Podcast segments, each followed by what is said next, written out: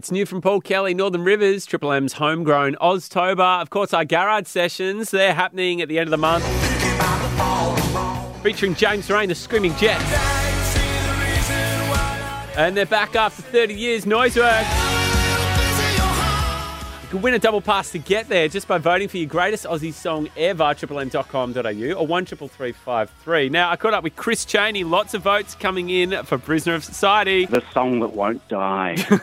it's kind of, it's a party song, I suppose. You know, we've Yeah. been asked about it a lot. When it came out, it was responsible for a lot of people being expelled from school, so I've heard. Yeah. um, B, you know, we always get lumped with the kind of punk rock tag, Mm. and you know, it was it was like message, and you know, I mean, it is kind of a message, but at the end of the day, it was a party song, and because we were playing a lot of weddings and 21st and parties and stuff as a cover band when we were writing those sorts of songs. supposed to be just like a, a My Generation or a, you know, one of those classic timeless rock and roll party songs. I guess the simplicity of it, I could never write that song today. There's Yeah. no way known that it would, that it would get past my own kind of I get it.